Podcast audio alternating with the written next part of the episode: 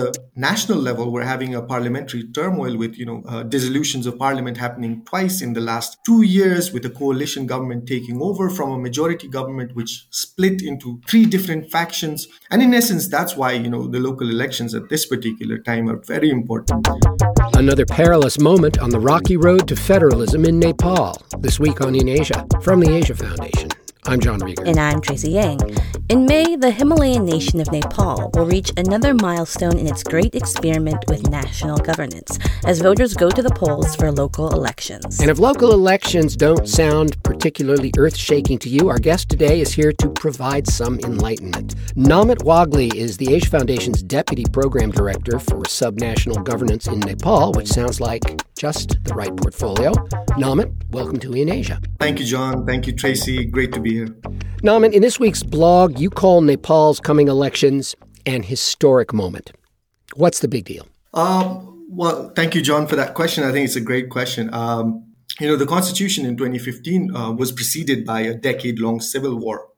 A lot of it was uh, fought to rid the country of historic, you know, injustices and structural discrimination that was evident and, and, the lack of sort of economic prosperity that was going on in the country. So federalism was an idea whereby uh, different you know political parties would have representation different you know ethnic minorities and, and different communities would have you know governments represent them locally provincially and at the national level to be able to better you know understand local realities be able to cater to the different needs of people you know living in different geographic locations across the country and also you know respond to those needs and priorities. So this juncture that we're at currently comes about with a political compromise that took a decade to codify through the constitution in 2015 right? So the, the one thing above all um, that the local elections you know highlight is the, the aspiration to move forward with the constitution.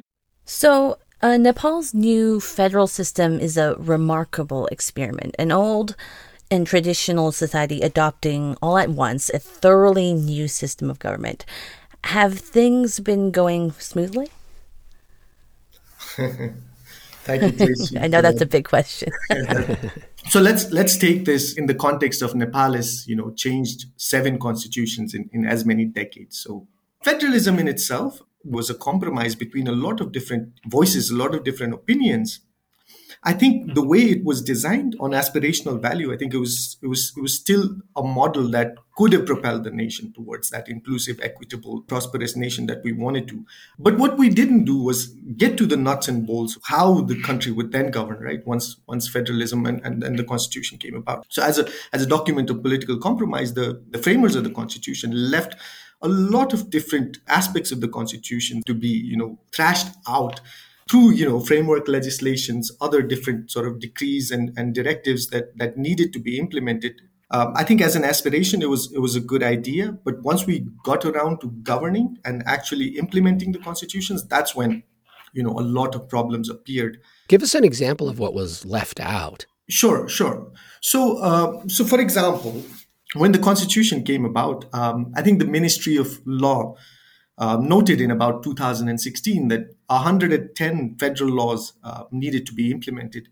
Uh, about two dozens of provincial and, and, and, a, and a dozen of you know local laws needed to be made just for us to be able to operationalize this aspiration of a federal governance system. However, four or five years on, uh, we barely managed to do one third of that, you know, put put policies in place. As a result of that, there's a lot of different confusions, competing claims, not just on jurisdictions, but also on you know how to handle service delivery. Just to give you an example of that, I think one of the core functions of governance is is how to mobilize a vibrant civil service, right? And since 2015, the, the crucial legislation that needed to be drafted for civil service at the provincial and local level hasn't materialized. And as a result of that, provincial and local level governments have been unable to draft their own legislations or enact you know policies in, in that vacuum. So there's there's a lot of these crucial aspects that that still needs answering. And and in the absence of those uh, governing has been really difficult.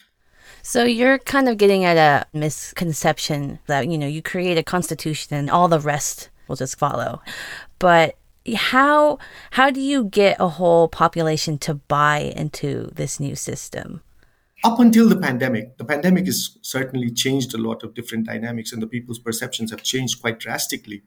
But up until then, I think the people of Nepal, you know, bought on this wholeheartedly, this idea that uh, federal system of governance does provide people with access to services, access to you know local representatives. Citizens were able to access you know services like you know registrations of birth, providing health services, for example, right? So genuine local benefits. Yeah. So then uh, you talked a little bit about now um, with the pandemic. So what's been the impact? COVID has come about at a time when the country was, you know, going through this historic transition. You know, what COVID has done is is is exemplified and exasperated some of the existing challenges relating to how we go about governing, right? You know, how do you go about relief distributions, you know, enacting, you know, fiscal priorities, you know, making budgeting, annual budgeting and planning, where at the national level, we're having a parliamentary turmoil with, you know, uh, dissolutions of parliament happening twice in the last two years with a coalition government taking over from a majority government which split into three different factions. And in essence that's why you know the local elections at this particular time are very important. Namit your remarks make me imagine a scenario where i wake up one morning and somebody says now you're the mayor. Run the city. And um, trial by. I, I, it makes me wonder what about nepal's political class? Does the country have enough competent local politicians to make the new system work? Well, that's again a, a, great question. I think you know in the in the last twenty years we've gone through this vacuum of you know no local elections. I think since 1997, I think um, there weren't any local elections until 2017. That's actually incredible. That's quite that's quite a long time. I mean, this was a an extremely centralized government. Exactly, and the 2017 elections, there were exceptionally you know a new uh, sort of batch of you know elected representatives at the local level with with very little technical know-how experience you know network and access to to to that sort of national political class.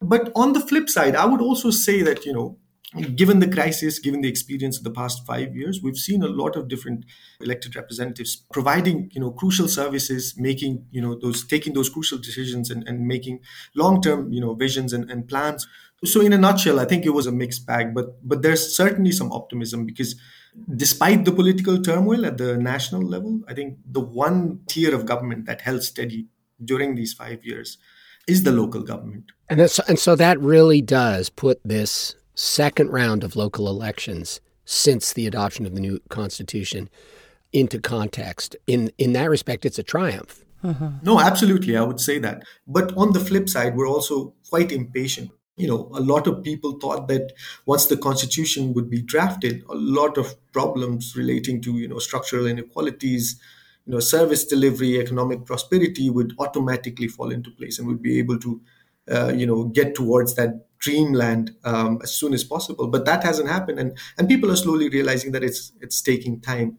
But simultaneously, people are also impatient. People are already calling for this federalism experience as a failure. So it sounds like the question of legitimacy makes these local elections quite crucial. No, absolutely. Absolutely. I think the public trust with political parties is at its lowest in the last five years. So even to, you know, move away from that and, and give them a semblance of hope, you know, yes, the political parties are trying to do the right thing. I think the local elections are absolutely crucial. The Asia Foundation's Namit Wagle, thank you for joining us. Thank you, John. Thank you, Tracy. It's been a pleasure. And that's our show for this week. Namit has written in greater detail about local elections and Nepal's ambitious experiment with federalism in this week's In Asia blog. John and Tracy say check it out. And while you're there, why not just push the button and subscribe to the In Asia podcast? Until next time, I'm John Rieger. And I'm Tracy Yang. Thanks for listening.